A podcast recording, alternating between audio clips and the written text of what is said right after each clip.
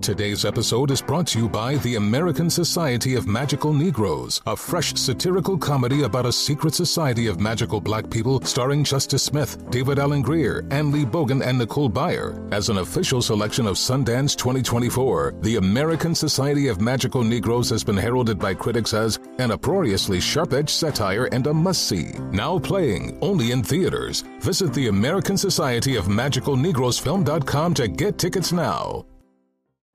You're ready for a comeback. And with Purdue Global, you can do more than take classes. You can take charge of your story, of your career, of your life. Earn a degree you can be proud of and get an education employers respect. It's time, your time, not just to go back to school, but to come back and move forward with Purdue Global, Purdue's online university for working adults. Start your comeback at purdueglobal.edu. With the best all inclusive vacation deals to Mexico and the Caribbean, booking your getaway with cheap Caribbean vacations means you have more freedom to do your deal. Whether you want to enjoy snorkeling, endless margaritas, and more, or simply soak up the sun and sand in a tropical paradise, Cheap Caribbean Vacations has your deal for that. Plan and book the exact getaway you want at exactly the right price for you by using our exclusive budget Beach Finder, or find a featured all inclusive package to Iberostar Hotels and Resorts and do your deal at cheapcaribbean.com. On the Bechdel cast, the questions asked if movies have women in them. Are all their discussions just boyfriends and husbands, or do they have individualism? The patriarchy's effing vast. Start changing it with the Bechdel cast. Oh, you have it way better than me. I sound like a cat. I sound sick. Hello and welcome to the Bechdel cast. Is that That's scary pretty enough? good. That's too cre- scary? That's pretty creepy. Maybe too young.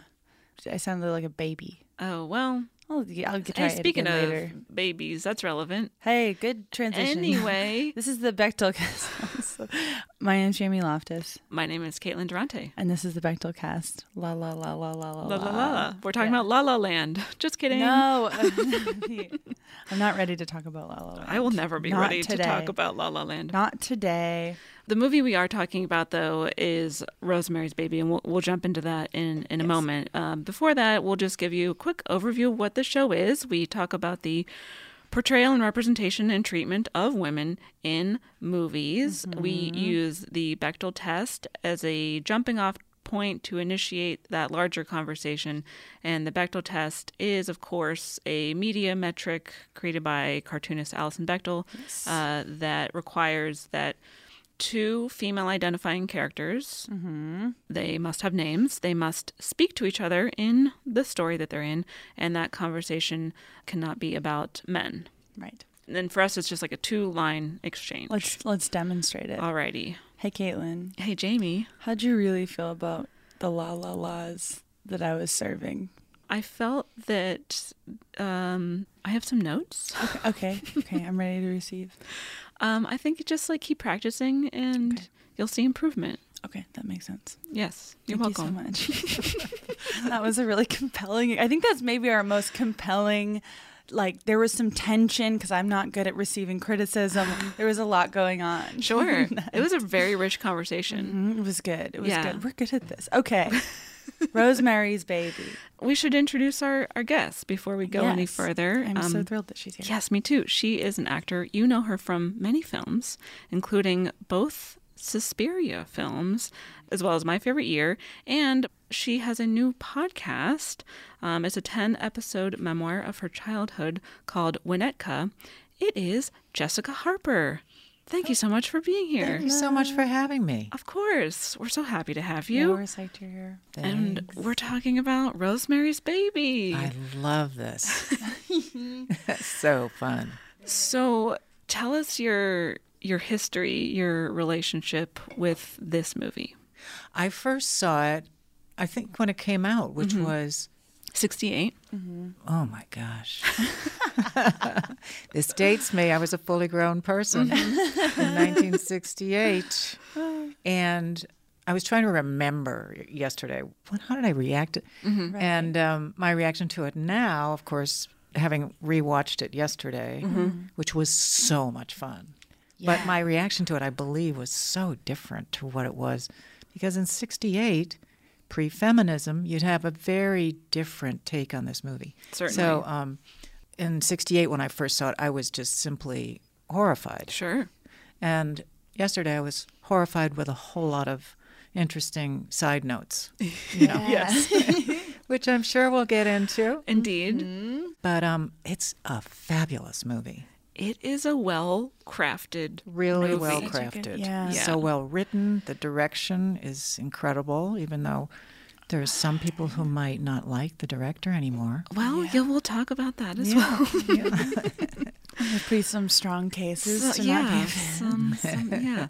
My history is I saw it for the first time in college as a as a young film buff, mm-hmm. and so that was probably around 14 years ago. Mm-hmm. And I think I only saw it that once before revisiting it for the podcast. Oh, but I remember thinking, I remember really liking it because as far as horror films go, I not such a huge fan of slashers, but I love anything that has to do with the occult and like kind of like satanic stuff.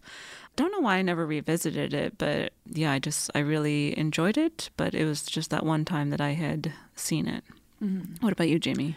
Uh, I had uh, not seen this movie um, before. It's and, and it's like one of those movies that has been you know recommended to this show and to me specifically for years. But I think it just I think by the time I was aware of this movie, I was also aware of all the Polanski stuff, and I kind of avoided it for Sure. that reason. Which is like I mean, it's so it's so weird because going into this movie, I was almost like I kind of hope I don't like it. Because then it will be a lot easier to have the I mean it's always easy to have an art artist discussion if you don't like the art anyways. Right. and you're like oh well it sucks and he and he sucks usually he uh, sucks. And so put it all in the trash. But it was like i mean this was like a challenging watch in a lot of ways because i did there's a lot about this movie to love I, it I, I I had been avoiding it because I was aware of all of the allegations before, mm-hmm. and so I just I don't know. I mean, I, I just try to navigate around. There's a million movies you can watch anything, but Right. yeah, I, I enjoyed it, and I feel and I feel weird. I know. I fe- I have such complicated feelings. Usually, like before we even start the episode, I have a fairly good idea of like what nipple rating I'm gonna give it. I have no idea. Like, I think it's gonna take like whatever discussion we have to We're gonna have to really Unpack unpack We're going to have to today. dig really deep, girls. because I just Yeah, I I'm feel very conflicted and challenged by this movie. And this mm-hmm. is, a, yeah, and it's, a, I mean, and Jessica, you were starting to get at it. I think that there's like so much context to this movie that's Yeah. important to how you interpret it. And it's like, I can't imagine seeing this movie 10 years ago. Like, I, it's, Yeah. Well, because when I saw it for the first so time, if anyone was talking about Roman Polanski and his horrific crimes, I wasn't aware of it. I didn't really know. I th- it was years later until I started hearing things about that. Uh-huh. So what year was the. Oh, that was much, much later. I was just going to say the Sharon Tate The Sharon Tate- murders and all. Was he? No, it's the year after. The, the Oh, Sharon Tate murders are 69. yeah, oh. Oh. Okay, so the big sympathy for Roman hadn't really kicked in yet when this came out, if you know what I mean. Right, mm-hmm. right, There was a whole big poor Roman era, right. right. which because which and then it became went away. fuck Roman. Tate, Tate Yeah, that morphed were- into something entirely new much later. yeah. Yeah, Tate murders were in 1969, and then like his allegations start, I think, in the late 70s, That sounds right. and then he is still technically, I don't know what the word is for what he he's. He can't come back to this country No, without getting arrested no. Because he admitted that Yeah. he committed.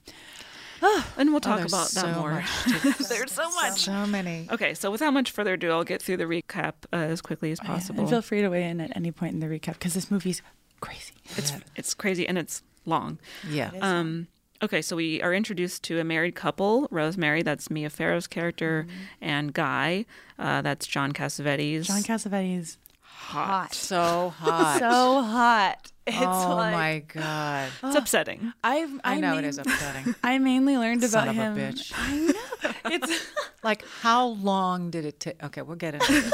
How long did it take him to sell that first baby to the devil? In like uh, 20 seconds, he was like, It "Oh, okay, like so no fast. Yeah. Okay, but uh, we, we're getting ahead of ourselves. He, I mainly knew about John Cassavetes through like film school, like textbook stuff, and and all of his directorial work. Mm-hmm. And then I was like, wait, no one told me he was hot like that. Unfortunately, he is hot. He's Yeah. so hot. Okay. yeah. So they're looking for an apartment together to move into in New York City. Ever heard of it? Ooh. They're looking at this one giant apartment. I don't know how they end up affording it because he is a struggling actor That's and what she I is was a wondering. too. homemaker. Like who can live in the Dakota? It's the Dakota. It's the where right, John which is like Lennon overlooking where like John Lennon lived Central and died. Park. Oh and my stuff. gosh. Yeah. Yeah. So it's this like enormous apartment. and Iconic They can afford it somehow, even before they get mixed up with. Yeah, the, there was a the little s- suspension of disbelief there. Right. Maybe just uh, rent on haunted apartments is really low. Maybe. So, one of the first things I notice about this apartment is that there is a closet that's blocked by a large piece of furniture, and that'll become important later, believe it or not. and Rosemary notices too. Yes. She's I, uh, she's so active in the movie. I was always I was so ready to be like Polanski. she's so act- okay. Yeah. So then a friend of theirs, Hutch, uh, tells them that this building that they're moving into called the Bramford had a bunch of weird shit happen in it. There were sisters who cooked and ate children. There was a guy who practiced witchcraft and who have claimed to have conjured up the devil there. So they're like, whatever, we'll move in anyway. It Happens every time you move somewhere. It's like there's uh, every every Yeah. place has its detriment. Everybody has some child eaters in it. Every building. So they move in, and then Rosemary meets one of her neighbors, Terry, and uh, one night. Poor Terry. Poor Terry. Poor Terry. Yeah. They have this great spoiler alert Bechdel test passing Yes, they do. exchange. In the laundry room. Even if it was about doing laundry. It was. Right. Let's not forget that. Still domestic overtones. Yes. Um, Yeah. Terry. It was I was in the middle. I was like googling stuff in real time as I was watching and I was like in the middle of looking up Terry and then you find out what happens to Terry. I was like, Goodbye, oh, Terry." Yeah. damn, Terry, too soon. And uh, the person that um, Rosemary mistakes her for, an actress and model named, was it Vicky? It was some. Anyway, sh- that's actually who plays that character. Oh, that's funny. I forget the name. Oh. So this isn't a good story. But she's like, hey, aren't you like. She, oh, thank you, super producer Sophie. She's like, "Aren't you Victoria Vetri?" And she's like, "No, I'm not." But guess what? Victoria Vetri plays that part. See, there's so many little but she's like credited that as a different, uh, different name. But anyway, Another fun fact about that actor. Yeah. Is that I was like, when I saw her on screen, I was like, oh, I recognize her from something. She was a Playmate Model of the Year under a different name um, the year this movie came out. Huh. Which, like a lot of Playmates would do back in the day, is like use different names. Um, but she was Angela Dorian, same lady. right on. Wild. Okay. R.I.P. Terry. Is there a Dorian Gray reference there? Is that her Oh, thing in the closet with the thing? All kinds of sneaky references in this Yeah. movie. Yeah. Tell me about it. um, and then, so after they've moved in, Rosemary and Guy hear some like strange chanting coming from next door. And then a short time later, Terry commits suicide by jumping out of a window. And she had said, Oh, I live with this older couple, the Castevets, which is confusing because John Cassavetes is in this movie and their name is the Castevets. Anyway, she's like, Yeah, they were a family to me. They brought me in. And then she commits suicide. So something is amiss here. And then uh, they meet this couple, Well, Roman they say and she commits suicide. We don't really know what happened. We don't know We what never happens. really find out. No. Yeah, we it's have our suspicions, though. Yeah. Suicide not being one of them. Yeah. and she has this necklace with a charm on it. a stinky given to her, a necklace. stinky necklace. I love the detail that the necklace Stunk. Yeah. Yeah. Yeah. Especially when that receptionist at the end is just like, yeah, everyone in this office smells crazy. like you're just like, oh my god. So then they meet Roman and Minnie Castevet, and Wait, can I just interject Sure. one thing? Mm-hmm. So, in this little bauble, this jewel that's hanging around her neck, inside it is a root called tannis, Tannis root. Mm-hmm. Yes. which is very important because later, Rosemary holds this thing up to the mirror and she says, "Tannis, anyone?" which is one of my favorite lines in the movie. It's great. It's she, she talks to herself a I lot in this movie. I know. Well, it's either her. It's either her or Minnie, and I mean, I'd pick me over Minnie. yeah. yeah, who can she trust? Right. She can't trust anyone. But I mean, Ruth Gordon and She's so great. so great. She's so good. Yes. So um, they meet the neighbors, and Rosemary and Guy go over to dinner at the Castevets. And Guy is like reluctant at first, but then they start hanging out with them more and more. And the Castevets are getting a little clingy. Meanwhile, Guy is like, Rosemary, let's have a baby. And then she's very excited. Right, because she wanted that, and Yes. then That's was All afraid to she's about, apparently. Yeah, it mm-hmm. seems to be her, her one. her whole thing. It's like we don't know a lot about her out of I know. her wanting to be a mother. So mm-hmm. interesting. that Why is that? Maybe because it was written by men. yeah. In 1966, by the way. Right. so the more time they spend with the Castevets, uh, the more weird things are happening. Like Guy, who is an actor and who was up for a part, gets it because the other guy who was up for that part suddenly goes blind. And then Minnie brings over this dessert, which she calls chocolate mouse, uh, which is just mousse. And it makes Rosemary all woozy, and she notices this like chalky undertaste. And then she eats a little bit, but not all of it. But then she passes out anyway, presumably from having eaten this. And then there's this dreamlike sequence in which she is surrounded by naked people who are chanting and that she they're tying her to a bed and her husband guy are, is there and the Castevets are there and they're all participating in what seems like some sort of demonic ritual They're nude, but they're also talking to each other.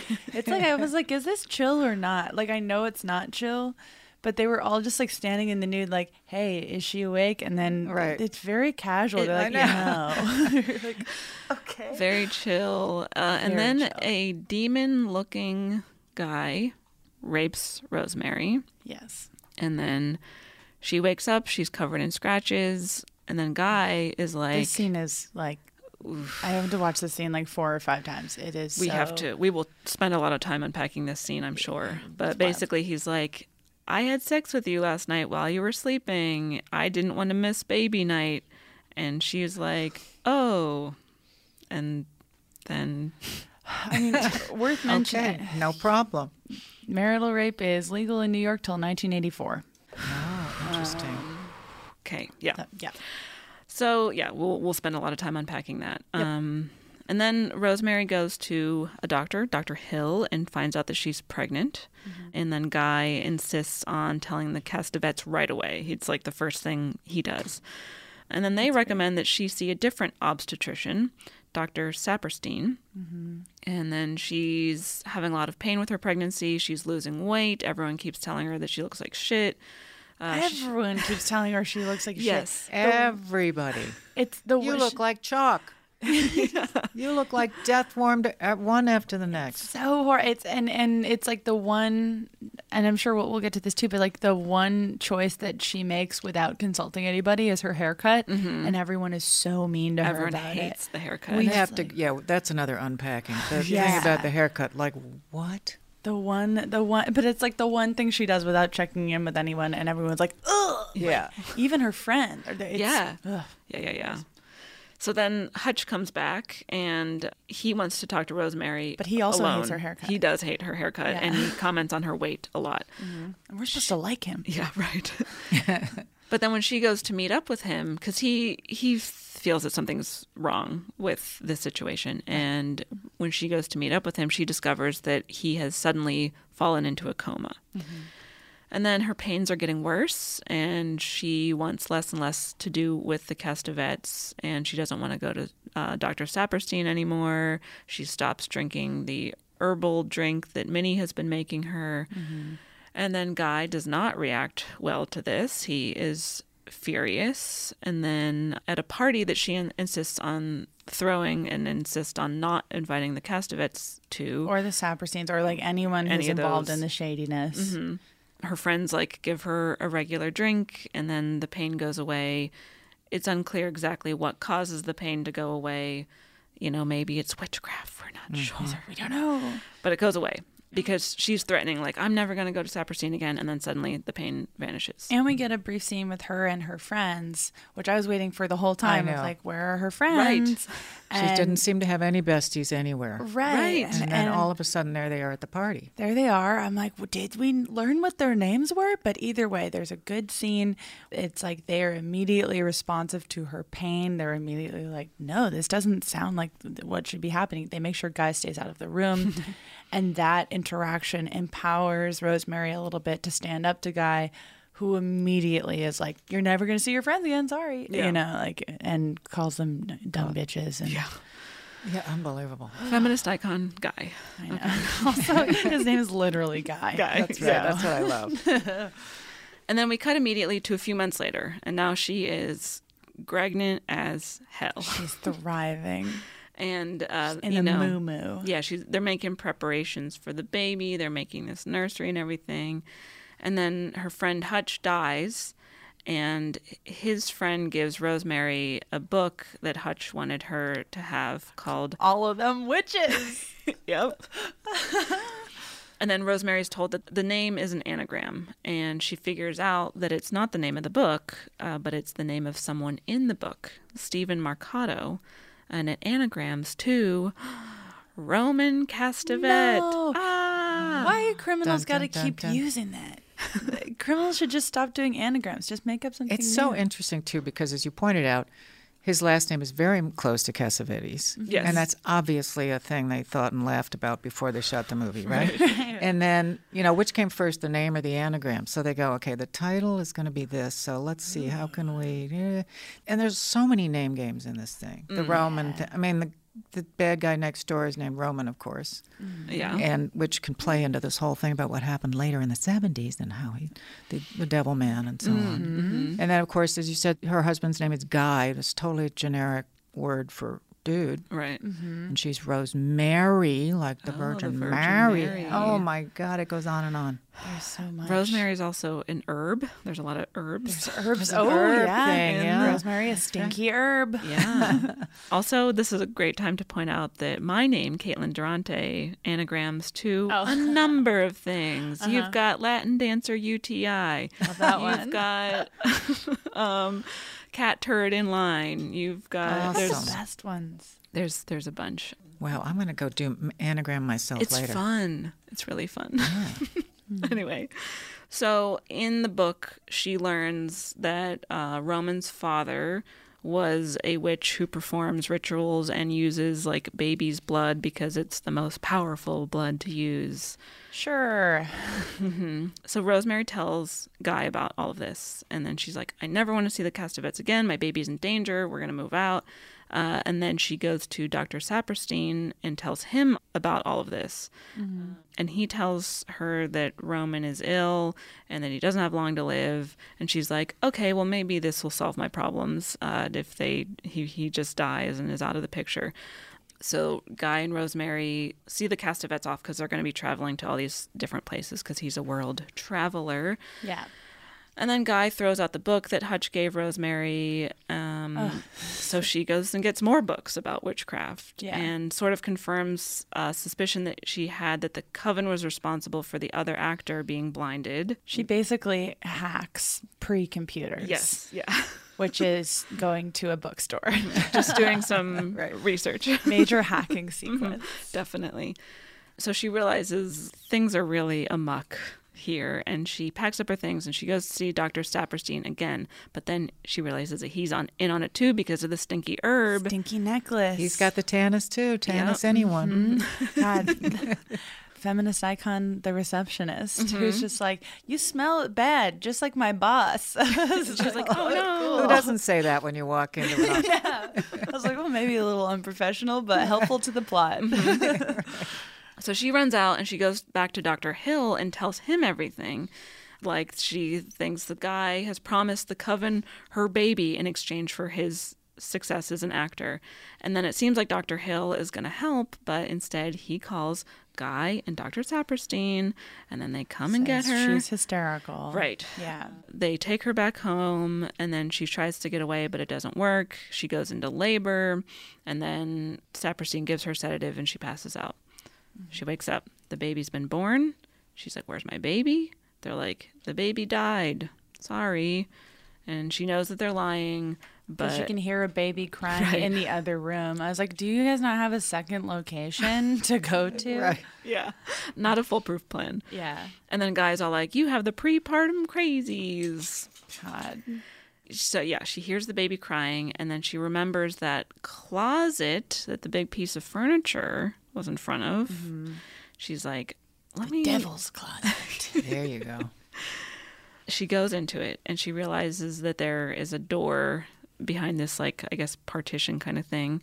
And she goes into this creepy apartment, and the coven is there, including Guy and the Castevets. and a satanic bassinet. Yeah, it's like black, it's all black. That I was. that That's must, right. It's That must have been fun for the art director. yeah. Totally. Richard Sylbert, by the way. Mm. Incredible. And then there's a baby in the cradle. We don't see Thing. it. She looks into it and we see her horrified reaction and she's like, "What have you done to its eyes?" And then Roman is who is not dead, by the way, mm-hmm. and who is not traveling, and he's like, "He has his father's eyes. Satan is the father, not Guy. Satan chose you cuz you're the cutest woman in New York." That's what everyone says. That people should say that on Tinder dates. Satan chose you. You're the most charming girl in Los Angeles. And apparently the most clueless, too. and then guys like, guy at the end is very. I mean, I guess if we're going like a reverse nativity deal, Yeah. he he like Joseph is pretty thrilled to be cucked by a higher power. Yeah. Um, Yeah. yeah. He's like, yeah, it's not my baby. Yeah, he just didn't care nearly enough about the not whole hardly at all. No. Yeah. Like, just take a take a Sure, class, we guy. can make more. We can make more babies. Yeah. We'll move to Beverly Hills. They have babies there. Oh, yeah. And then they're chanting Hail Satan. And then Roman is like, Hey, Rosemary, why don't you be a mother to this baby? At first, she's like, Ew, no. But then she's like, Okay. Maybe. And that is the end of the movie. yes. dun, dun, dun, dun, dun. La la la la la la Uh, let's take a quick break and then we'll come right back to discuss.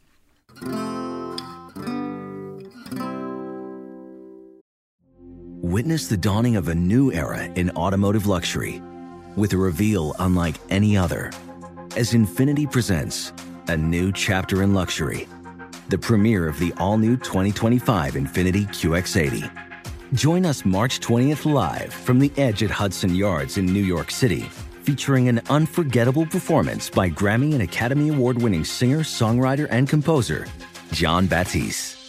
The all new Infiniti QX80 is unlike any luxury SUV you've ever seen. Smart enough to anticipate your needs, even before you do. Every line, curve, and detail was thoughtfully crafted so everything for every passenger feels just right. Don't miss it. Mark your calendars and be the first to see it March 20th at 7 p.m. Eastern, only on iHeartRadio's YouTube channel. Save the date at new-QX80.com. 2025 QX80 coming this summer. With the best all inclusive vacation deals to Mexico and the Caribbean, booking your getaway with cheap Caribbean vacations means you have more freedom. Whether you want to enjoy snorkeling, endless margaritas, and more, Cheap Caribbean Vacations has your deal for that. Plan and book using our exclusive budget beach finder or find a featured all inclusive package to Jamaica and do your deal at cheapcaribbean.com. That's cheapcaribbean.com. Are you ready to share some joy and celebrate International Women's Day? M&M's has partnered with iHeart for Women Take the Mic, treating you to the most uplifting and empowering stories of women supporting and celebrating each other.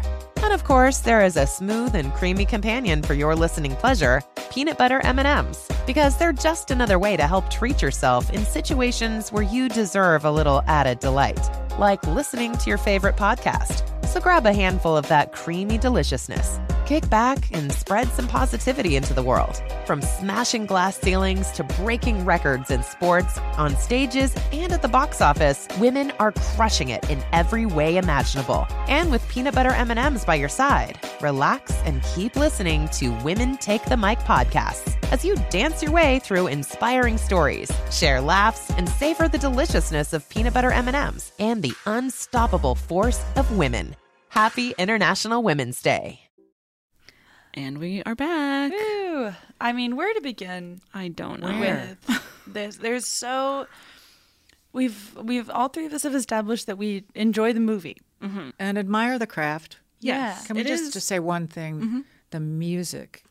Christoph Komeda, I'm sure I'm pronouncing that totally wrong. Mm-hmm. The music, the score is incredible. Oh yeah. Yes, and Just I guess it, going into the the behind the scenes lore surrounding this movie, he died a pretty brutal death less than a year after this movie came out. Really? Yeah, The this was- composer? the composer. Oh. yeah, there's a lot dun, of dun, like dun, dun, dun. strange stuff. What's one of those? One of those. Hmm. I don't know.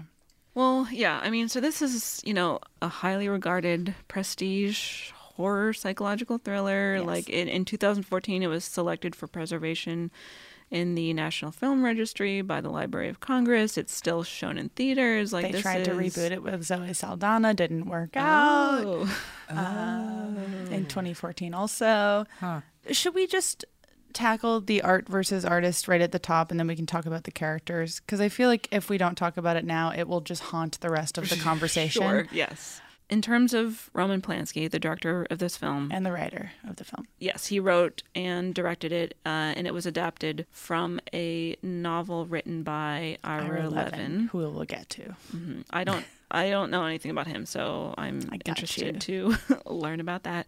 So Roman Polanski, he had a troubled past. You know, he was a Holocaust survivor. His parents were taken in raids during the Holocaust. A year Um, after this movie comes out, the Manson family brutally murders his wife Sharon Tate and some of his friends. And yes, definitely Right. went through some shit, to yes, say the least. But it is no excuse for what he did, Yes. which is he statutory raped a lot of underage girls.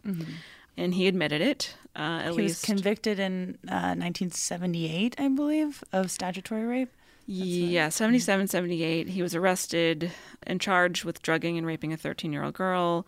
Uh, and then a short time later, he fled to Paris after learning that the judge planned to imprison him rather than just give him some other lesser punishment. Right. But um, So he's been a fugitive for f- about 40 years. several decades. Yeah. And in that time, he has won another Oscar. Is that correct? Oh, maybe. I I, believe don't know he won that. for The Pianist in Oh, 2002. fuck. Yeah. Um, so that's fun.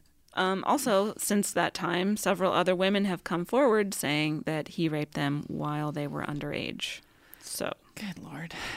He's also been celebrated in the recent years in Europe as well. I mean, he, he doesn't stop getting no, awards. he does not. And, No, he doesn't stop working. I mean, No. it seems like he's very infrequently stopped working at all. Um, he, yeah, he did win an Academy Award in 2002 um, for The Pianist. Like he's continued to work. He just can't come back to the United States. And it wasn't until last year that, like post Me Too, that he was finally removed from the Academy. Um, but that's not even to say that that's a permanent thing. It's like I, time I out. know. Yeah, yeah. As as so many people who perpetrate stuff like this get is mm-hmm. just a brief timeout. I mean, that's the the fact that the worst thing that has happened as a result of all of this is that he couldn't be in the academy 40 years after being convicted and confessing a crime like that is just absurd. Right.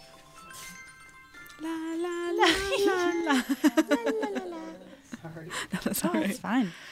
Yeah, his punishment is basically that he still gets to keep working and living in Europe. and he lives in like Paris. It's Yeah. it's just it's yeah, it's like one of the more upsetting examples in an industry that is, you know, littered with them. Can I also read a quote of his that I found? Oh, sure. Oh, I wonder if it's the same. Yeah. He is speaking to Clive James. This is in 1984. He says, Women these days wear a virtual armor, tights, panties, blue jeans belt, as though they were afraid of constant aggression. There must be something psychological at the bottom of it. Ooh, I've got another quote from him from when he's 79. he said, The pill has changed greatly the women of our times. It masculinizes her, it chases away the romance from our lives. And then he says, um, trying to level genders is, quote, idiotic. It's crazy that he made this movie Right. if that is how he feels. That is crazy. And yeah, this is code of ethics. because I mean, I th- think there are a few different reads of this movie, but largely this is a story about a woman who's been emotionally, psychologically, and sexually abused and who is trying to like regain agency over her body and her pregnancy and her life. Right. She doesn't do it successfully, but Well, she's also, again, having, as I said, being the person in the room here who was a grown up in 66, mm-hmm. she was, and it really was, I'm not pre feminist entirely, obviously, feminists lived long before that, but, but before it became, you know, before, say, Ms. Magazine was published, which was mm. my aha moment. Oh, really? Oh yeah, Awesome. I remember the day I read the first issue of Ms. Magazine. I'm sitting in the steps outside my apartment. I'm reading it, and I got so angry. I went into a fury, and, and I've never stopped the fury. good. anyway, it was but the Oh, '66. It was still like you. As I said, I saw the movie, and that woman looked like people I actually kind of knew. Like she had no ambition, no career, no employment, no interest in any such thing. Mm-hmm.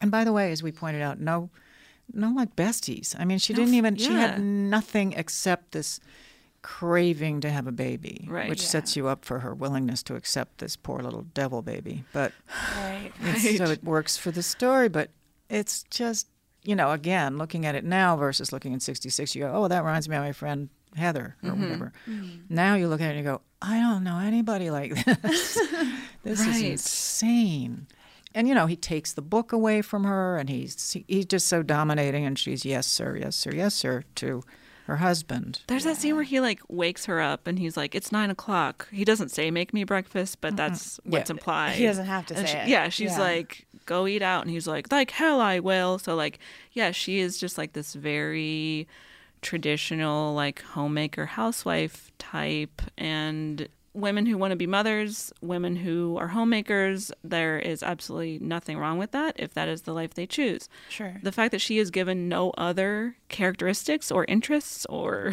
It's just desires Treated, it's treated as a given. And Yeah. I think that's the Yeah, and she she doesn't even have any hobbies. So it, in a way, she's kind of I mean, really kind of a one dimensional. right You know, you'd think there would be some something.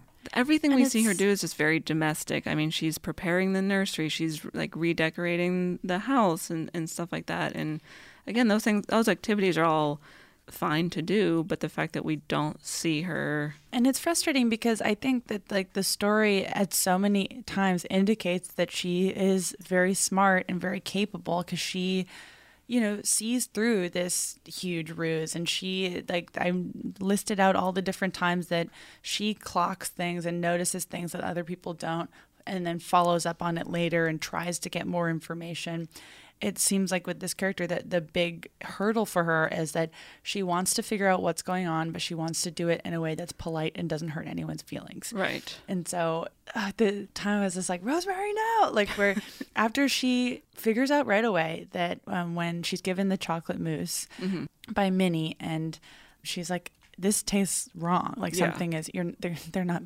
poisoning me correctly. and, you know, Guy starts to gaslight her immediately. He's like, it's always something. Like, you gotta just eat it, whatever.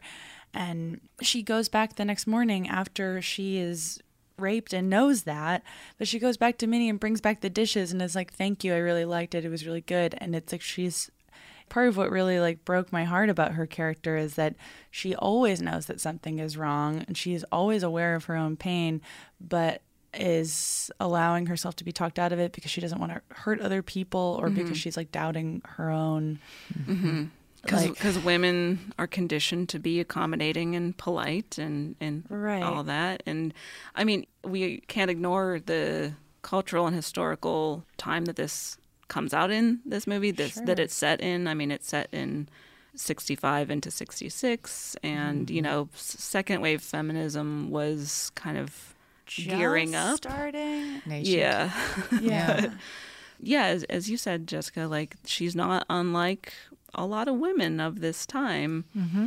So we, me watching it now, I found myself very frustrated by her just constant accommodation of of people, and even when she senses that people are doing wrong by her, she's still like, "Well, I don't want to offend anybody." Constantly. Everybody's doing things wrong. At, at the minimum, Yeah. annoying her, and at the maximum, raping her.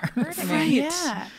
But then we also see, I don't know, there there are so many parts of this movie that even when I was frustrated with Rosemary, I felt like in most cases the story explains to you why this is her reaction because the times that she does say something her situation gets worse almost right away where like when she does assert herself and she's like i'm throwing this party. Guess what? I have friends. They're coming over. Scary people aren't invited. Um, and like ha- you know makes that happen.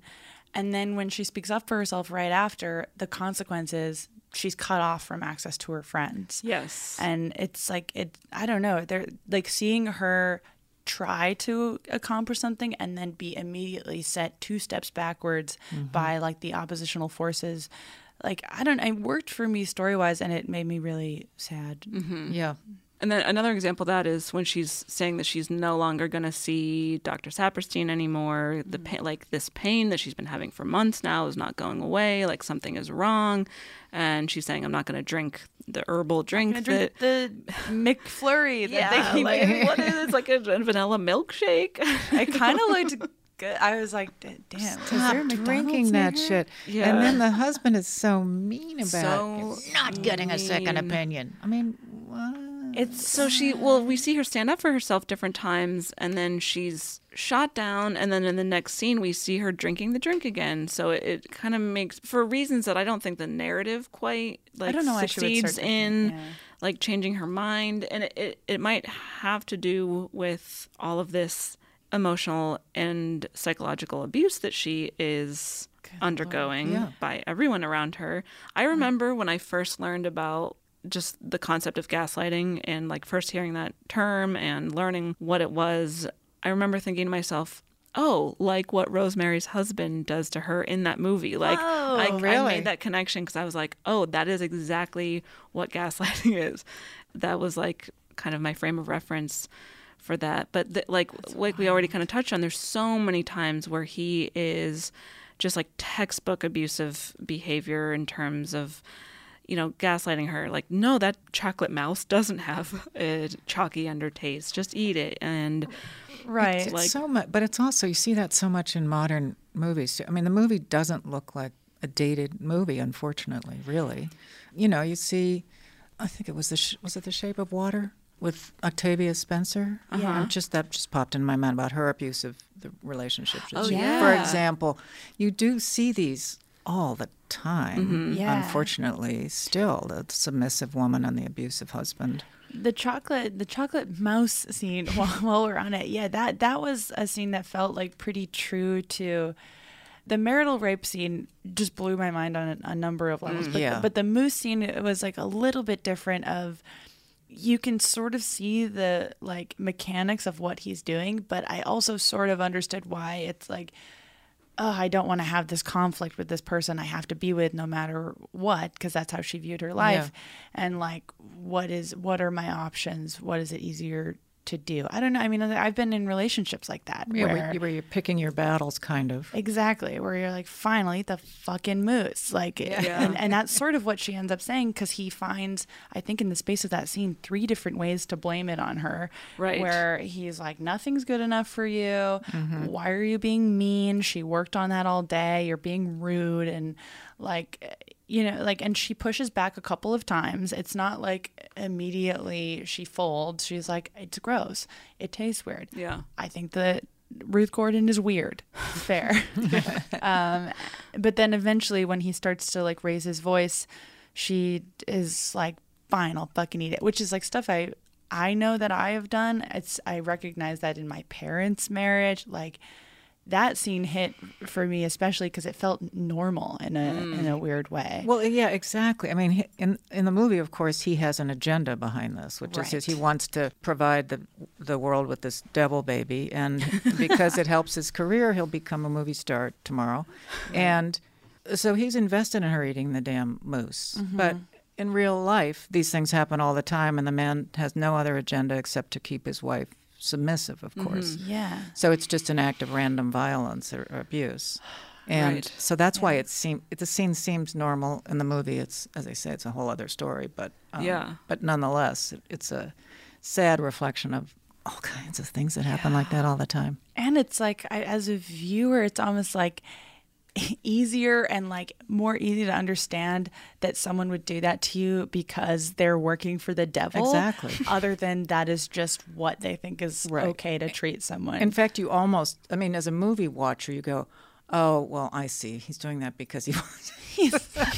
so you don't. It's not that you're least he's forgiving him motivated. exactly, but you, you say, "I see. He's got a motivation," rather than just random uh, misogyny. You know. or something. Well, Right. I ha- I Well, that's couldn't help but think that like in the scene where they first go to dinner at the Castevets, uh, Roman is like complimenting Guy some, oh, you did all this great hand gesture and you, your work in this play was so good. And it's just like, Yeah. oh, he got complimented one time Yeah. and now he's going to sell his baby to the devil?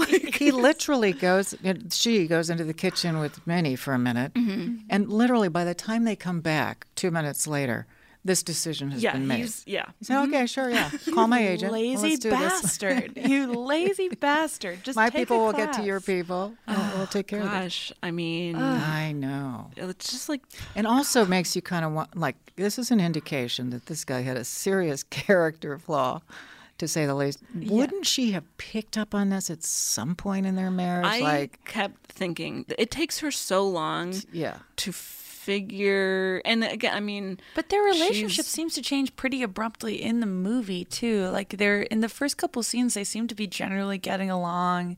She's like, I want that like she even seems to, it's it almost seemed like she's like let's make love even on the floor Yeah, Yeah. like she she's like I want to fuck. He's like okay. Like it's it started to seem like oh maybe this is a. I did not know anything about this movie. I was like they're kind of a nice couple. right well it seems that way at first But then he turns and on her, like, Yeah, but see, like, why why did it take this long for them for her to figure her out to what especially he with is? the dr saperstein thing it takes her so long to realize that he's on it because he's also doing like classic like abusive things isolating her from her friend like he's like oh don't talk to your friends about their Don't- pregnancy don't He- read books He literally mm-hmm. yeah. Don't read books. Don't talk to your friends. You're like no. yeah like you're a, you're a doctor what are you saying And she, well, that that's a good transition into like the the whole like one of the big themes of this movie, and it's like it's weirdly now looking into knowing what we know about how Roman Polanski views women, and then if you look into Ira Levin's work, where he was not the monster that Roman Polanski is, but his work sort of had a general theme that he'd he also wrote the Stepford Wives was his other like mm-hmm. major mm-hmm. work of he was really good at writing villains that were normal men and that was what makes the story scary is that it's like mm-hmm. the devil you know basically. But uh, you know also makes uh, a lot of women in his narratives pretty submissive and not i wouldn't say he is a feminist but he wrote some interesting stories about women Sure. so it's weird. I, I guess all that to say, I don't know how much of these themes are done intentionally and how, like Ira Levin said about this book, that it's about atheism and that people who see feminism in it are just seeing what they want to see. He's like, he's like, it's about how how people go too hard with Christianity and then they're like, But don't you a- think any director makes a movie without necessarily realizing what things people are going to see in it? Because I mean, I can't imagine that you know everybody has notions about a movie they've seen that the director knew knew they would. Mm-hmm. You know, I just I don't think that the way art works. I think you know Right. that stuff inadvertently affects people. Or Totally. they, they find things that well, really, that's what you saw? Okay. And now that seems to be like some of the main takeaways that people have from this movie watching it now is Mm-hmm. like one of the bigger themes of just like ignoring and minimalizing um, women's physical pain which happens throughout this entire movie. Mm-hmm. Yeah. I mean, it feeds into the gaslighting thing as well. But there is that like moment where Mia Farrow is standing outside in New York, and she's like, "Pain be gone, I will have no more of thee." I was like, "Oh, she is, she's, God, she's gone." gone Shakespearean on us. She, I know. It's like that was an aside. What the- Whoa, what yeah. that? Yeah, the between Dr. Saperstein and, and Guy, they're constantly like she is saying, I'm in pain, this hurts, something's not right, and then people who obviously couldn't possibly understand what a pregnancy feels like Right. are saying no, it'll go away in a day or so, you know, ad nauseum, don't read books, don't talk to your friends. and that is like such a proven, I mean, exaggerated version of like how women are treated uh, by doctors. There's like been studies. I have a Yeah. study here uh, from a book called Doing Harm The Truth About How Bad Medicine and Lazy Science Leave Women Dismissed, Misdiagnosed, and Sick. Um, it's a researcher named Maya Dusenbery says that quote the tendency to not believe women's reports of their symptoms is definitely connected to these larger broader cultural stereotypes about women as emotional and irrational and hysterical in the colloquial sense of the word women are stereotyped as more ready to seek care. So basically like women are more likely to point out their own pain and therefore it is more likely to be dismissed by Makes perfect a male-dominated profession, um, which I'm sure was even more so in, in 1966. in the 60s yeah. Oh, yeah. i mean again you know having seen it back then i don't remember having any thoughts about any of these things when i saw it i, I mean maybe a slight annoyance at how dominated she was because i was kind of a rebel at that time but uh, it was the 60s after all Right. but yeah just totally different now perspective Yeah. now because of all this stuff you know and the 8 million studies that have been done since then and all the advances of feminism and everything else Yeah. and all Yeah. the and also the me too Yeah, I mean, an example of that that we see in the movie is the scene where she goes to Dr. Hill after she's discovered that, like, Dr. Saperstein is in on this coven. That's thing. another heart. That that is like a heartbreaking on par for me with the you weren't raped by the devil, you were maritally raped. Okay, scene Mm. and the gaslighting scene with the chocolate mousse because it's just like there are like shades of real life in that. that Yeah, it felt very authentic.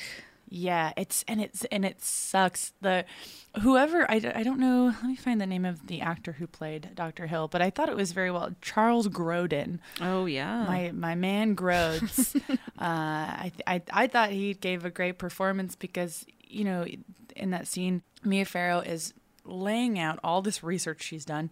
It does sound a little bit out there. I would be worried about her if if someone just came in cold and was like, "I'm pregnant with the devil. Everything is fucked up."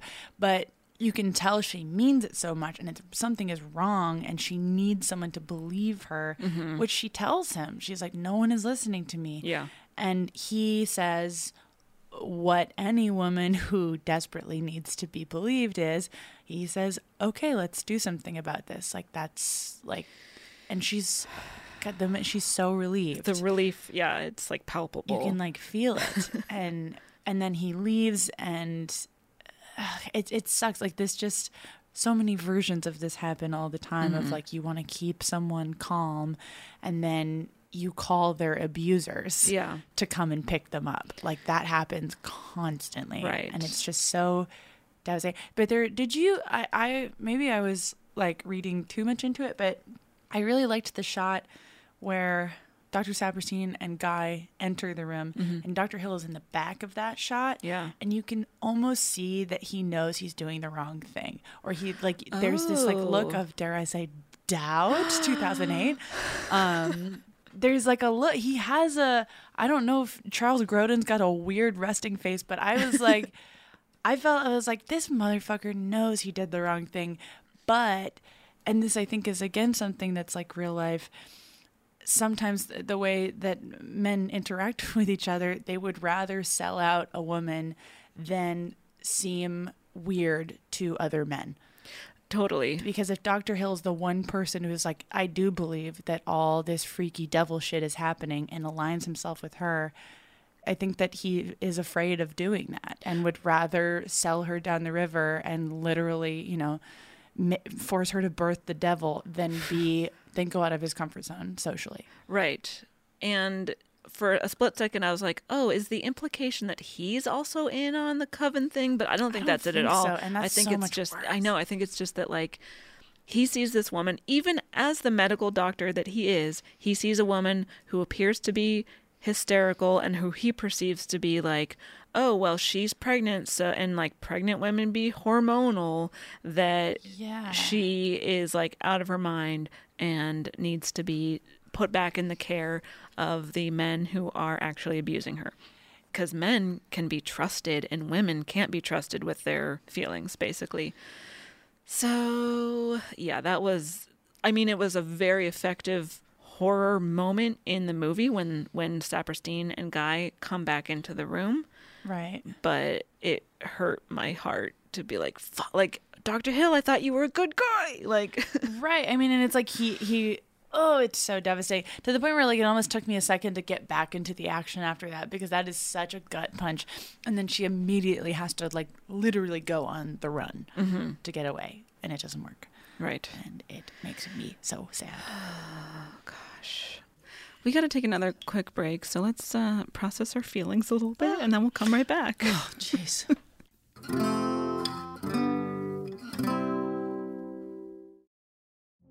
Witness the dawning of a new era in automotive luxury with a reveal unlike any other as Infiniti presents a new chapter in luxury, the premiere of the all new 2025 Infiniti QX80. Join us March 20th live from the edge at Hudson Yards in New York City, featuring an unforgettable performance by Grammy and Academy Award winning singer, songwriter, and composer, Jon Batiste. The all new Infiniti QX80 is unlike any luxury SUV you've ever seen. Smart enough to anticipate your needs, even before you do. Every line, curve, and detail was thoughtfully crafted so everything for every passenger feels just right. Don't miss it.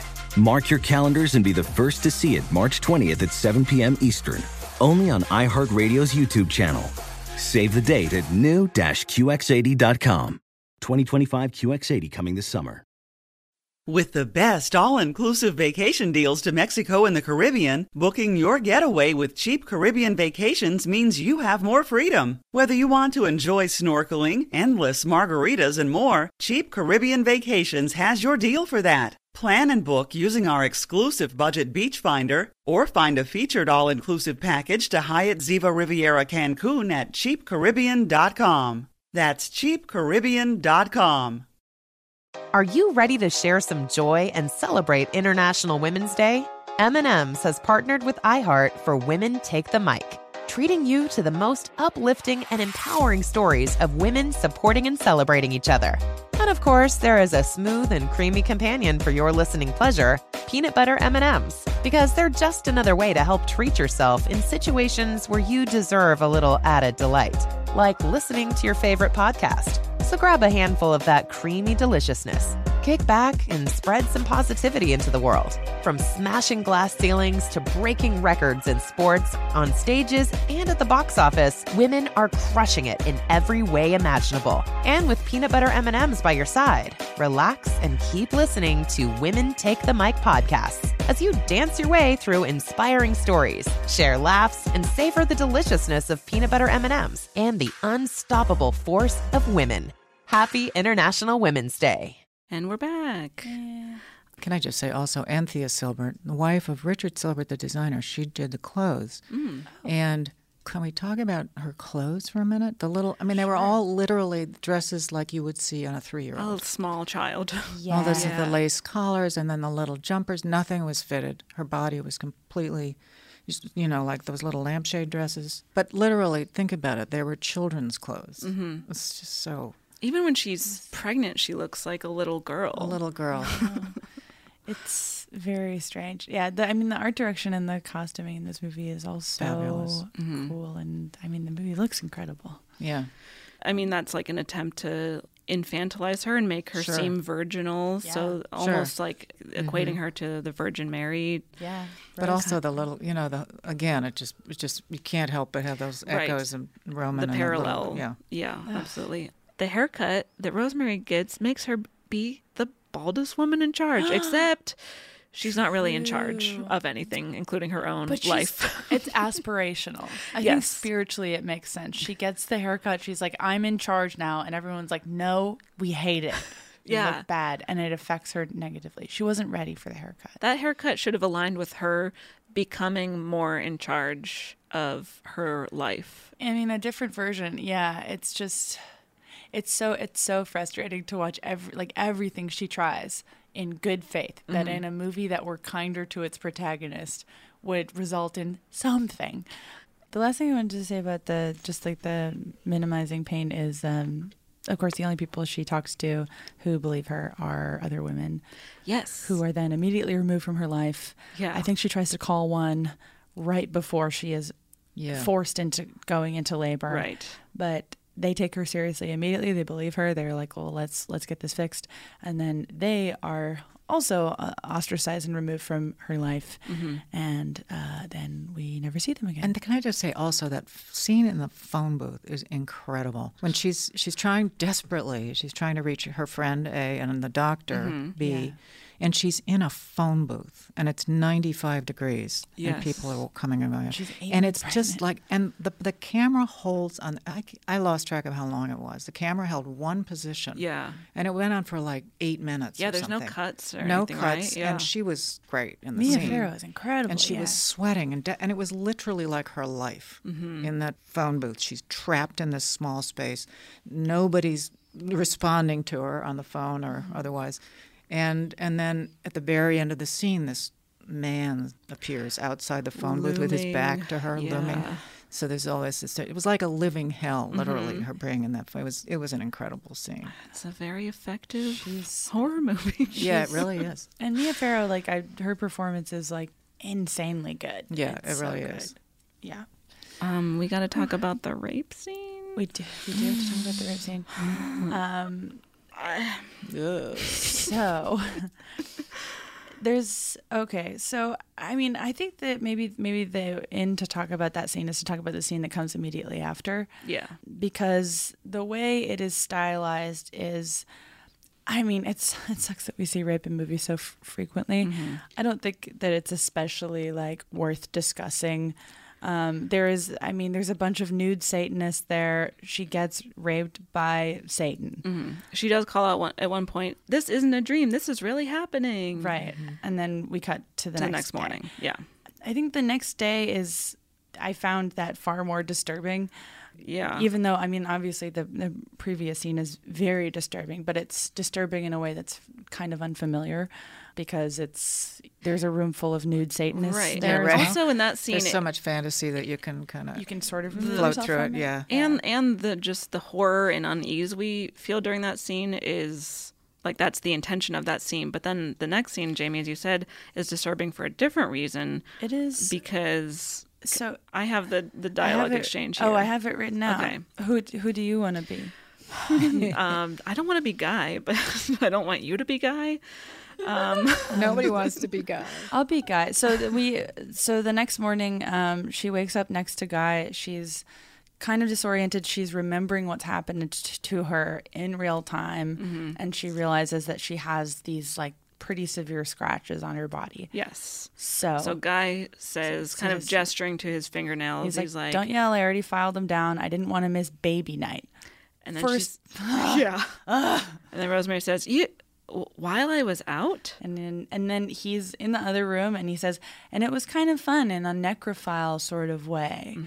And just like any any sympathy. And in the previous scene, um, where you see Rosemary being in and out and in and out, and then it cuts to the devil raping her. He's not acting that way. He's saying, "We'll have sex another day. It's okay. Right, like tomorrow. I want you to go to sleep." And and so that I mean, I didn't know what happened immediately after. And I was like, "Oh, that's some, you know." But then the next morning, it's a total 180. He was Yes. like, "Yeah, I yeah, of course I maritally raped you. It's still legal in this in most states when this movie comes out." And then Rosemary says, "I dreamed someone was raping me. I don't know, someone inhuman." And then he says, "Thanks a lot," like he's already over it. Right. Uh, and he's like, he's and she's calling him. yeah. She says nothing. And then he tries to touch her. She pulls away. And then he's like, I didn't want to miss the night. And she says, We could have done it this morning or tonight. Last night wasn't the only split second. And then he wraps the scene up by saying, "I was a little bit loaded myself, you know." So he he admits that he maritally raped his wife, even though he said in the previous scene, "Go to bed, it's fine." Mm-hmm. And then where the story gets really complicated is that he didn't maritally rape his wife. He brought her to the devil so that she could get raped by the devil. but the fact that all the fantasy shit aside, the fact that this scene plays out the way it does and it's realistic, it's just insane to watch. Where he's like, "Yeah, duh, of course I did that. It was fun." And then I was she drunk. also acts like it's kind of no big deal. She's Yeah. she's visibly upset by it, but she just kind of has to accept it because, yeah, as you said, like marital rape wasn't even considered rape. It was like, oh, you're married to a man, he can have sex with you whenever, Whenever. he wants, including while you are sleeping and not able to give consent. yeah. Yeah, she re- that seemed to go right by her. Actually, I thought that was kind of alarming, mm. To say Yeah. the least. And to Uh, see her like she pulls away a little bit and but still is oh, it's just a very But that was very much with the culture too, as you say. Like Yeah. men, you know, whenever you want it, you just take it. Mm-hmm. You know, would anybody have thought that the devil raping this childlike, virginal young woman Yeah. would sort of have this creepy mirror effect as to you know Roman Polanski's own Right. uh, activities? I mean, It's it just has a whole other kind, of, whole other level of creepy. yeah, absolutely. yeah, no, God. This and I'm like I understand after watching it I'm like I understand why I avoided it for so long. Yeah, no. And then, I, I mean, who, I'm not a mother, so I can't speak to mothering instincts, but I'm just curious if there's anyone out there whose mothering instincts are so strong that when you learn that your baby is the devil, do you still like, yep, I want to be the mother to this devil baby? Is that Oh, I can a thing? I, I, I have been a mother. I mean, I am a mother. I had two, still am. Did you quit? I got fired. My, my daughters fired me when they turned 20. Um, and I have to say, it's, it isn't overpowering. Is it? Okay. It really is. Neither my daughters are a devil. Okay, good. Although I'm so sometimes I wonder. Uh, but so I can't really speak to that exactly. Mm-hmm. I mean, but it's I- not a real thing, but I, can, you know, and I can, s- I sort of bought it because I, I know what that's that feeling is like when your baby first shows up. It's the most incredible thing, mm-hmm. unless you're a person who doesn't like babies. But, and also because we've been set up through the movie where she has no other interests or no other nothing else she's passionate about except that. right. right. So she's all her juice is going towards being maternal. Mm-hmm. So you can sort of see, well, he's mine, and maybe I better. She's rocking the cradle too hard. She says to the Yeah. woman, "Don't rock that cradle so hard." And you can sort of, I don't know. I thought it was an interesting ending where it doesn't. It would be su- it would be super lame if the movie outright said, "And now she's going to be a mother to the devil baby." But I, the the fact that she it like does line up with her character that she would consider it. Yeah. And then also I, I don't know. I was like mm-hmm. in a hotel room in Indianapolis just like staring at the ceiling like what would I have done? but if you think about like no one asks to be born, right? Right. And th- this baby is in a predicament. It seems like, you know, this baby could really use some good influence. Yeah. in On the his other life. hand, I mean, there is that great maternal rush right when they're born, and that's so she's good doing this towards her infant. The thing that crossed my mind was like, but what happens when he's a teenager? yeah. and he's he gonna starts, lash out. And he starts like starting wars and whatever all that shit the devil does then what is she going to think geez adoption might have been a better option This, this could go very. we need to talk about Kevin later. Later on. yeah exactly I guess my mind went to one of our very first discussions on our on our very first episode was the Kill Bill discussion where oh, like Oh, yeah. she learns that she's pregnant and I think the implication is just that every woman has such a strong mothering instinct that no matter what her circumstances are in life, she's to like Drop stop everything. drop everything to be a mother. That was more jarring to me in that movie because we knew that she had she had her the whole movie was about her other interests. Right. Uh, With Rosemary, I mean, I think it's like a flaw. I don't even know if it's a flaw, but it we don't know anything about her other than mm-hmm. she is a sweet little lady from like Ohio. Mm-hmm. So it's like implied that she is naive. She doesn't have a large support network in New York and she wants to have a baby. And that's sort of all we know. Mm-hmm. Well, that really does make your skin crawl a little bit, doesn't it? When somebody says everybody has such a strong mothering, because they don't actually. Mhm. I don't have one God whatsoever. I mean, well, you might if a baby popped out, but it's something. I, I sometimes I think people don't know whether they do or they don't. yeah. But they said definitely a lot of people don't, Right. and that's always been a thing that's been pinned on women. That is like a falsehood. Definitely. And that's never asked of men, Men, really. Of just no. like no one has ever What about talking that about like paternal? That's, yeah, that Yeah. strong paternal. instinct. Have it. Let's make that movie also with Sharon Stone. Right. Um, is there anything else that anyone wants to talk about before we finish? So uh, the villains of this movie are we. I mean, we have male and female villains. Basically, all the all the Satanists are, and it's also worth saying culturally that this is like base level satanic panic, which will only increase going into the 70s and 80s. 80s and 90s even. yeah. And a lot of that has to do with what happens to Roman Polanski's wife the next year because the Manson family is so steeped in that. Yeah. And it's just a whole fucking like this this movie weirdly foreshadows and also there were a lot of I, I forget what there was like a list of in the late 60s it was like the omen came out. There was a lot of like evil baby movies. Uh, the bad seed came out in the 50s which was a movie that used to scare the shit out of me. So it's like taking place with that but minnie for all of her satanic shortcomings is a fun character. She's Sure. really fun to watch. Every time she's on screen you're like oh fuck it's ruth gordon She's got charisma. She's got look at that headscarf, look at that blouse, like she's got blue eyeshadow on. She's really going for it. And I think that that just is like something that we come across a lot where Minnie's character has 9,000 times the personality that Rosemary does, which is I don't know. It's almost like in High School Musical. If you listen to mm. our Matreon episode in High School Musical, it's like how Gabriella is the main character, but she's kind of boring. And then Sharpay, the female villain, has all this personality, and we're supposed to hate her. And it's like, but she's more fun to watch. Right. Is just another thing. And then when you get to fucking Louie Louie, Laura Laura Linney, was what's what was his character's name? Laura Louise. Laura Louise, she's in one scene and she is just she is She's in a bunch of scenes. I want to spin off with her. I want to spin off with her. She's just yelling. She's also got a wild blouse. I'm like Minnie and Laura Louise. Okay, a, a sitcom with two older female Satanists who are best friends. I love that. It's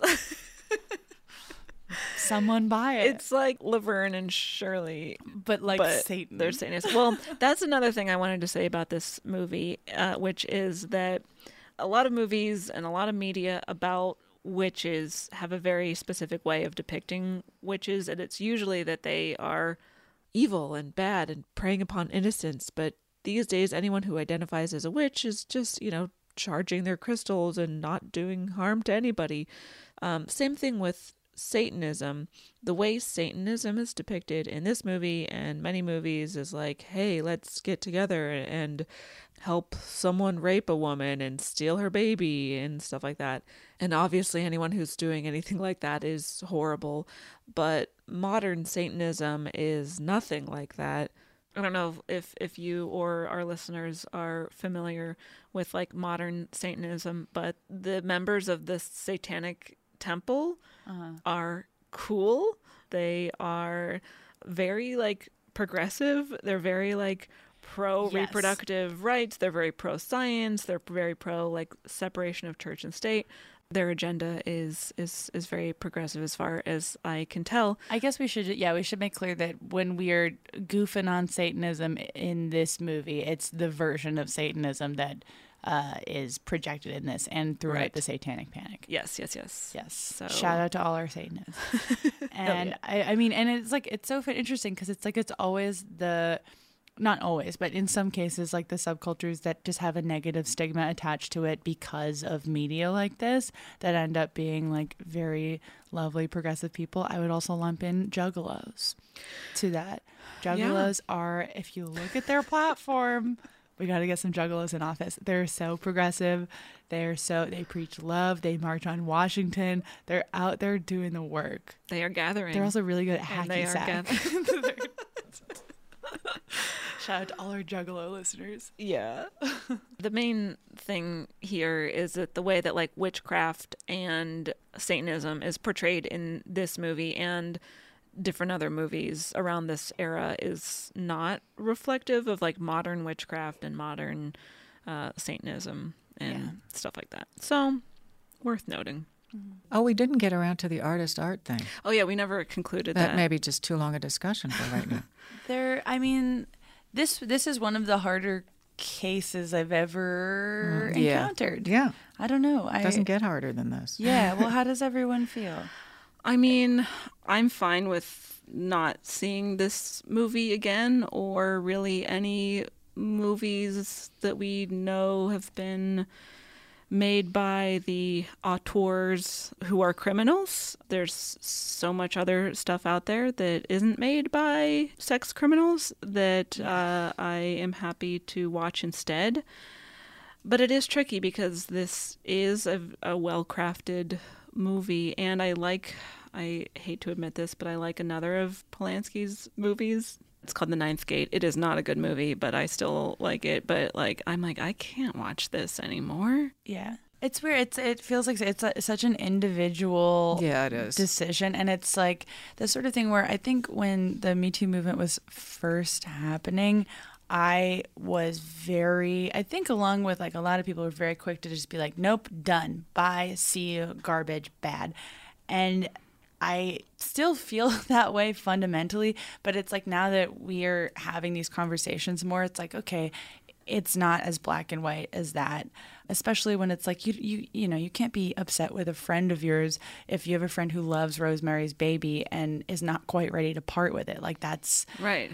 That's a thing it's, and that means that's like what when art I, I, I, mean, there's know. millions of people out there who aren't going to want to part with Michael Jackson's music, you know? right like that's another So I still don't know. I think what my hope is is that we come to a point in just the entertainment that's available to us that so much good stuff has been made by talented people who are not predators and sex criminals that we can just just enjoy that and kind of forget about the stuff that is Yeah. made by the bad people but also Well, there is also a lot to, for example, to look at this movie now. It gives us, just on this discussion, it gives us an interesting perspective on not just you know the movie itself and how it's crafted and how women in it look different than they would have when it came out, mm-hmm. but also on the issue we're talking about on, about on Roman Polanski mm-hmm. and his behavior.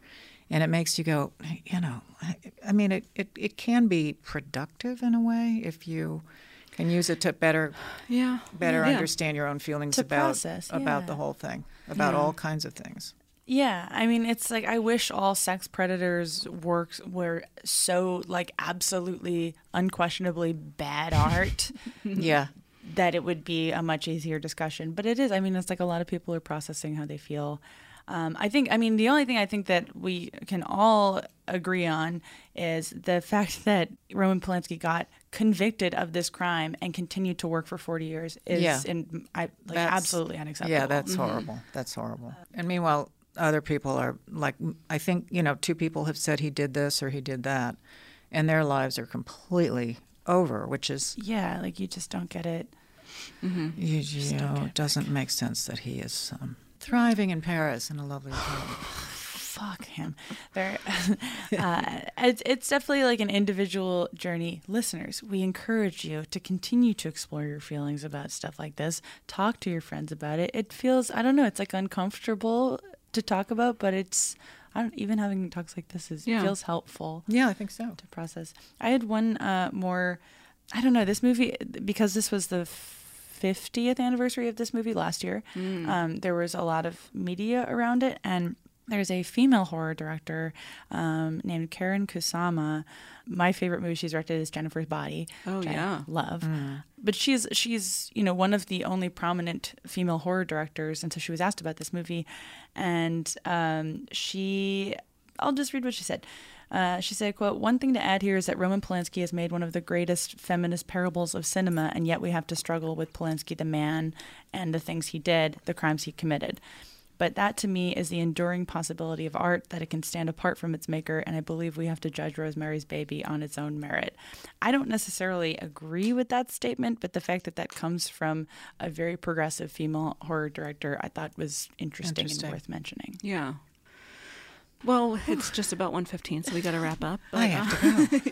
I have to go see Dr. Saperstein. oh no! Before you Jessica, go, no. we can. Tannis, anyone?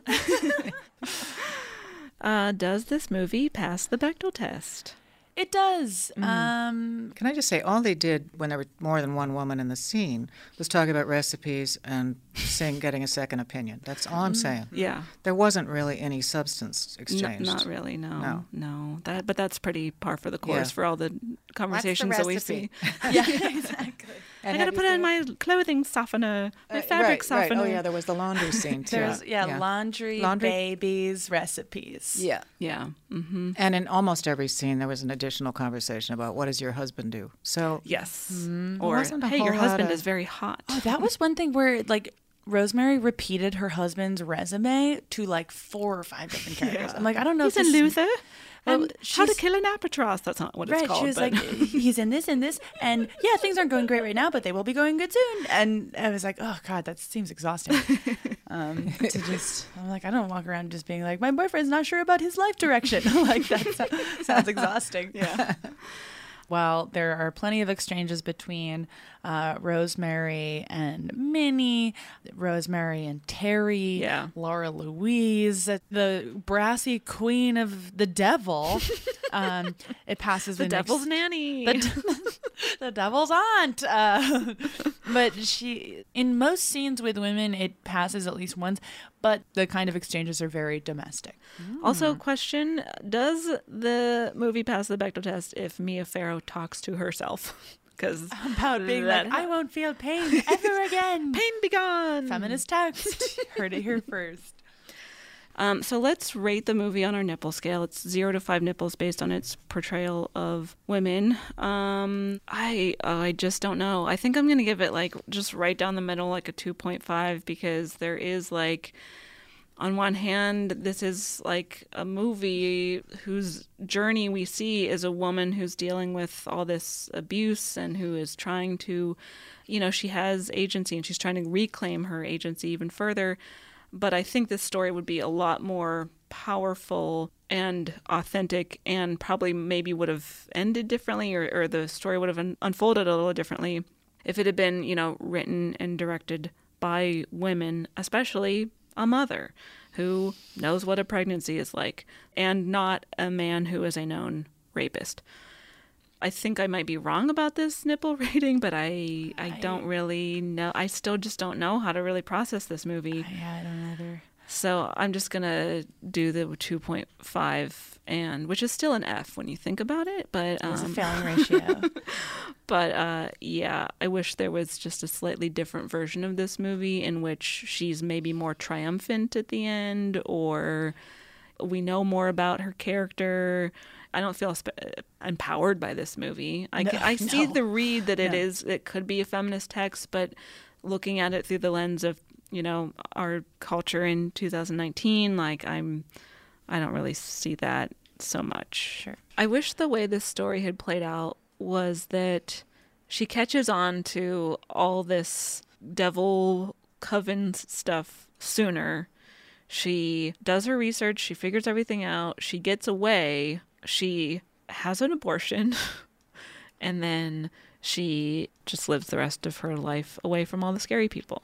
So, that would be lovely.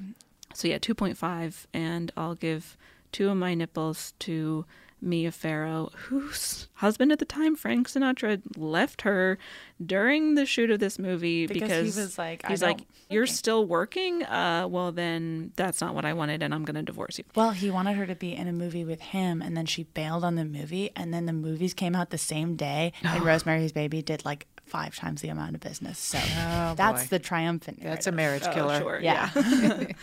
Anyway, so um, two to Mia Farrow, and I'll give my half nipple to the black cat that you see at the very end for a split second in the coven. Um, and cats also have eight nipples. This is cat facts with Caitlin. Anyway, uh, two and a half nipples. The end. Jessica, your your rating. Oh gosh, I, I'm I'm I'm torn about my nipples Yeah. Sounds very uncomfortable. because I know it does, doesn't it?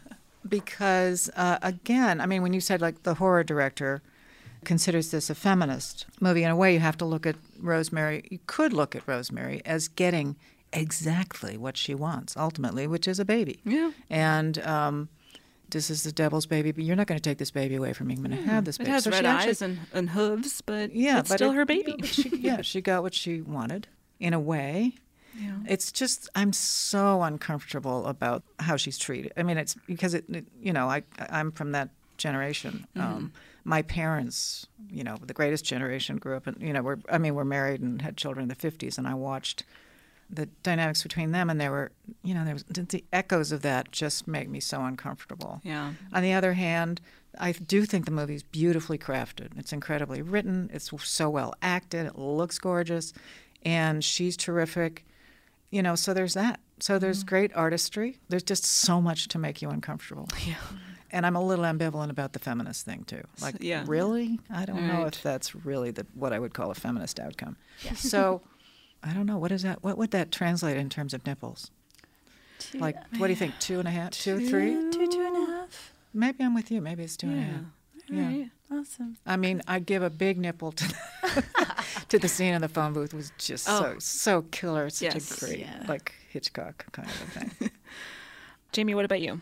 Um, I'm going to go with two and a half as well. Uh, it's a complicated choice. I, I don't think it's weird. I don't think we come across stories like this very often where I disagree with Karyn Kusama. I don't think that this is like a feminist film. Right. But I do think it's an effectively told story about a woman.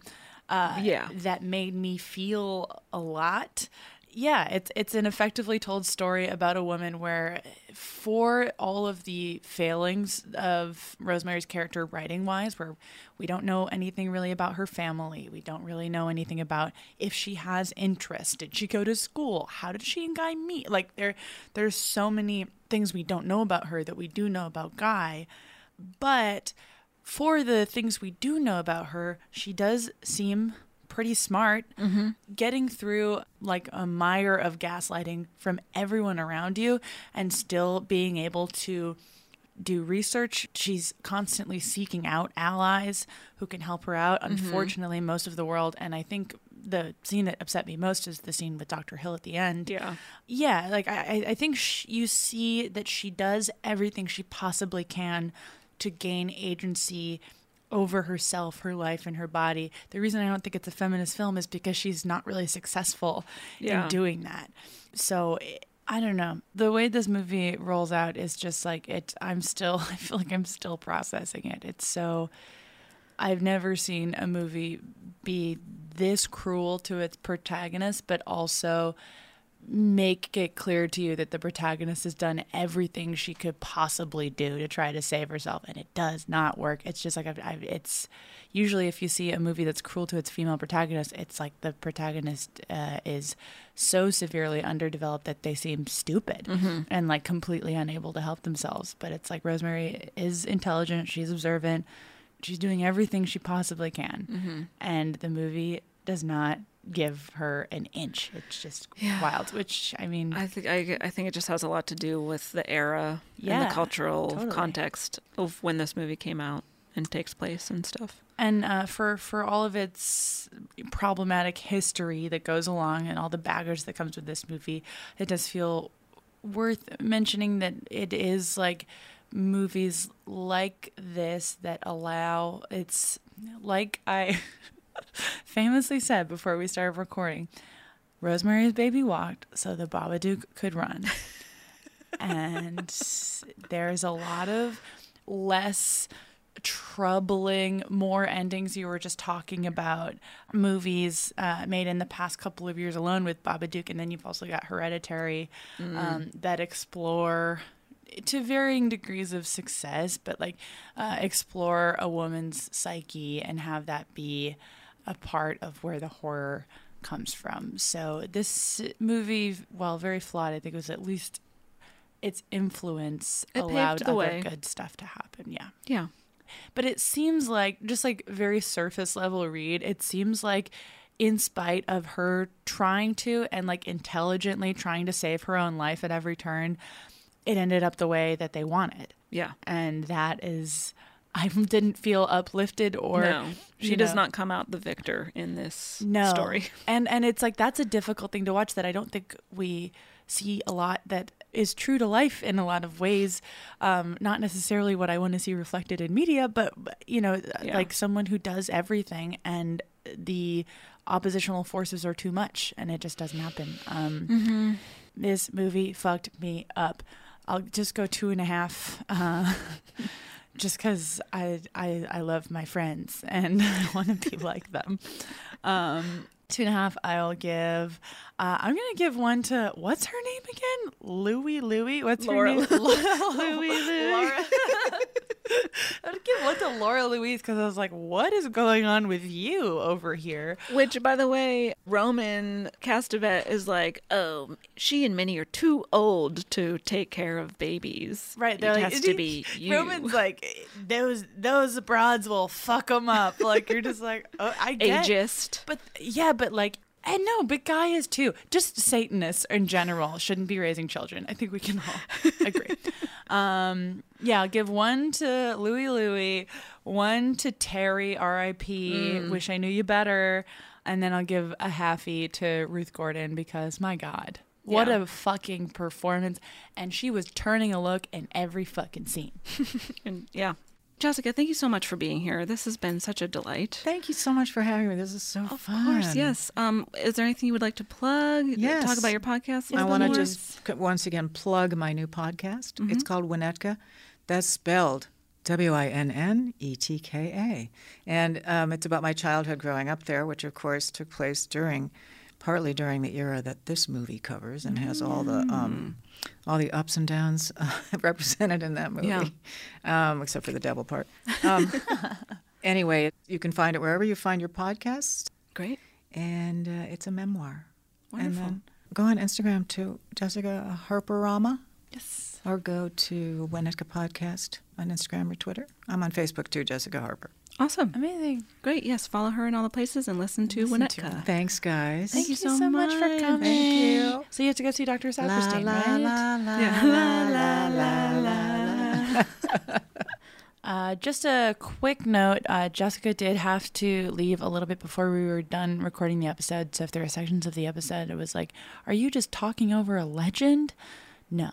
She just simply was not here simply for those. was not here, and we love her so much. Yeah, she was amazing. Yes. Yeah, so if there are large chunks where Jessica is not talking, uh, we recorded those after she had to leave and then edited them into the episode. So with that, let's uh, plug our little pluggables. Yeah.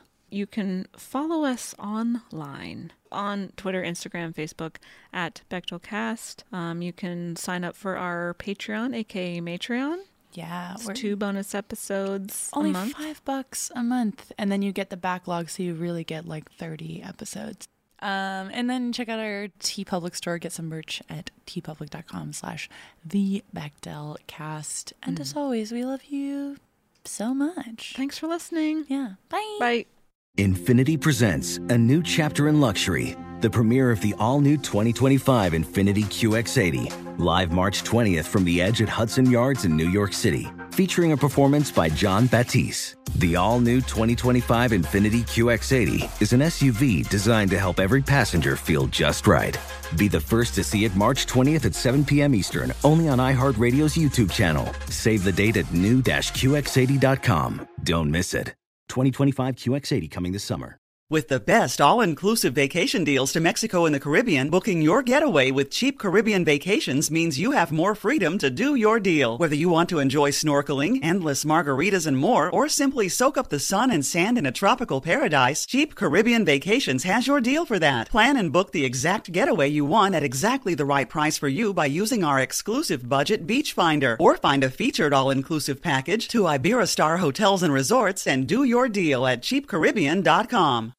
Ready to celebrate International Women's Day? M&M's and iHeart present Women Take the Mic, sharing empowering stories of women supporting and celebrating each other. And of course, there is a smooth and creamy companion for your listening pleasure, peanut butter M&Ms, because they're just another way to help treat yourself in situations where you deserve a little added delight, like listening to your favorite podcast. So savor the deliciousness of peanut butter M&Ms and spread some positivity.